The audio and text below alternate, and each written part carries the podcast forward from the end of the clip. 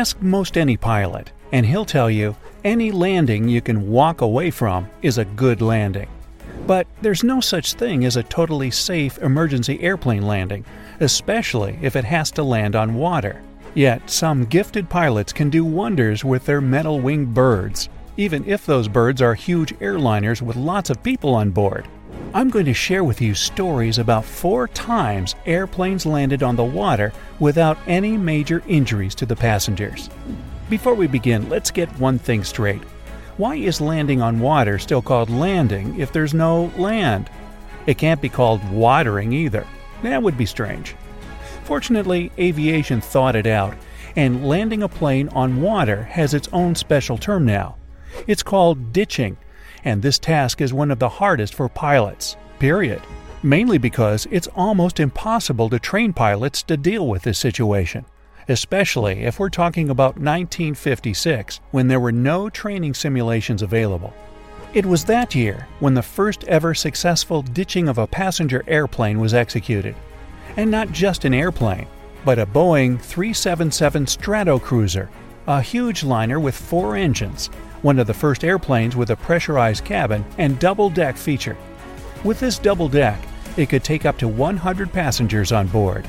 But on this day, October 16, 1956, there were only 24 passengers and 7 members of the air crew on the plane. The Pan Am Flight 6 was supposed to be an around the world flight with several stops along the way. This was its last takeoff from Honolulu before arriving at the destination point in San Francisco. Unfortunately, at the halfway point, when the plane was climbing in altitude, one of the Boeing's engines violated its speed limit and stopped. Slowly but surely, the plane started to get closer to the sea, unable to keep the altitude. It didn't help that another engine, engine number 4, also started to malfunction. But still, pilots managed to distribute the workload to the three remaining engines and keep an altitude of 5,000 feet. Still, another problem remained unsolved. They didn't have enough fuel to fly like this either to San Francisco or back to Honolulu.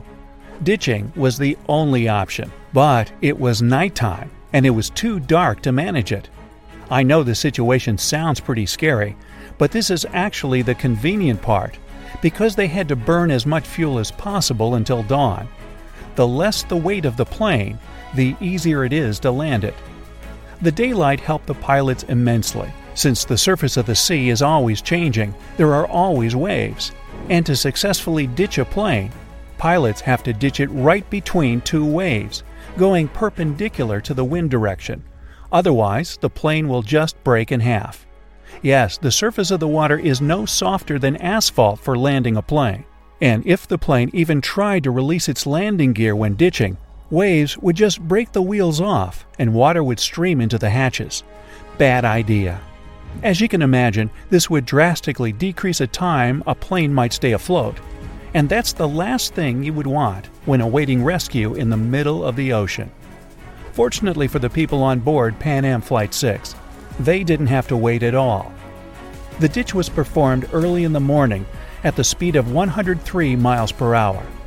The fuselage couldn't take the beating and broke off. It only took 17 minutes for the plane to sink, and after that, all 31 people on the plane were absolutely safe. The rescue ended only three minutes before it sank to the bottom. In this case, applauding the pilots certainly wasn't enough. They achieved something unheard of. But they're not the only ones to pull this kind of stunt. There are other examples. In the summer of 1963, the Tupolev Tu 124 airplane with 52 people on board was circling around in the skies above St. Petersburg, Russia, trying to find a way to ditch on the Neva River. Problems with this flight began immediately after the plane took off in Tallinn. The front gear of the plane wasn't able to retract, but the plane couldn't turn back. The weather was too foggy for that. As the flight was supposed to end in Moscow, the closest place to land safely along the way was in St. Petersburg. The ground services of the local airport couldn't prepare the runway in time. The Tu 124 was running out of fuel too quickly. Soon, one of the engines ran out of gas and stopped. The pilots knew they'd have to be responsible not only for the lives of those on board, but also for the lives of citizens below who didn't even know about the danger in the skies above. The decision to ditch on the Neva River was inevitable. The pilots managed not only to ditch on the river in the middle of the city, but also barely missed crashing into one of the bridges. And still, 52 people were alive and well after this event. Call it a miracle if you want, but I would call it a heroic deed with no shadow of a doubt. But miracles certainly exist. You see, it's one thing to take a risk and ditch a plane into the river or the ocean, but it's quite another to ditch a plane on water unknowingly and do it perfectly and with no casualties at all. This is what happened to Japan Airlines Flight 2. The Douglas DC 8 ditched on the water near the San Francisco coast. The first reports about these events were shocking. A large jetliner crashed into San Francisco Bay today. The Coast Guard reported the plane was spotted in dense fog upside down. In reality, things weren't as crazy as written, but only a little less strange. The pilot of the DC 8 didn't even know he was landing on water. The ground control also didn't notice any problems with the navigation. But in reality, the plane was two and a half miles away from the runway. This error was made due to the low visibility caused by fog. By the time the pilot could see what he was doing, it was too late. What was especially lucky for the passengers is that the plane wasn't far off the bay. The sea there was only 23 feet deep, and the DC 8 just couldn't possibly sink. 96 passengers and 11 crew members were absolutely untouched. There wasn't a single bruise on them. They were all soon rescued on police and Coast Guard boats. And finally, the record holder for the number of people on board a ditching plane, Airbus A320 of U.S. Airways, Flight 1549, also known as the Miracle of the Hudson flight. It happened 10 years ago on January 15th. The cause of this would be catastrophic event was nothing more than a flock of geese which struck the engines. But thanks to the mastery of the Airbus's pilots and ingenuity of its construction, the 155 people on board remained uninjured. Engineers that were working on the Airbus A320 paid attention to the accidents I was telling you about before. This plane has a ditching button that helps a plane to stay afloat for a longer period after landing it seals most of the recesses in the lower part of the plane to stop water from leaking inside. This would have helped the miracle on the Hudson, but pilots had very little time to prepare for ditching because the birds killed both engines of the Airbus. There was no power to keep it aloft. It happened at an altitude of almost 3,000 feet, and the only option was to glide down and hope that the best solution to the problem would come to mind as soon as possible. Along their descent, they asked for permission to land on nearby runways.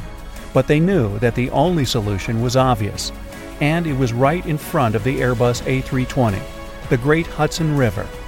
The ditching itself wasn't the softest ever, but it was the most successful. The pilots didn't leave the plane until they were sure everyone else had been evacuated. The most remarkable thing about that ditching is how precise it was, even without any engine throttle.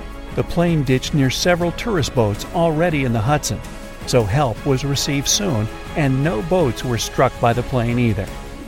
So, which of these stories left you the most impressed? Let us know in the comment section.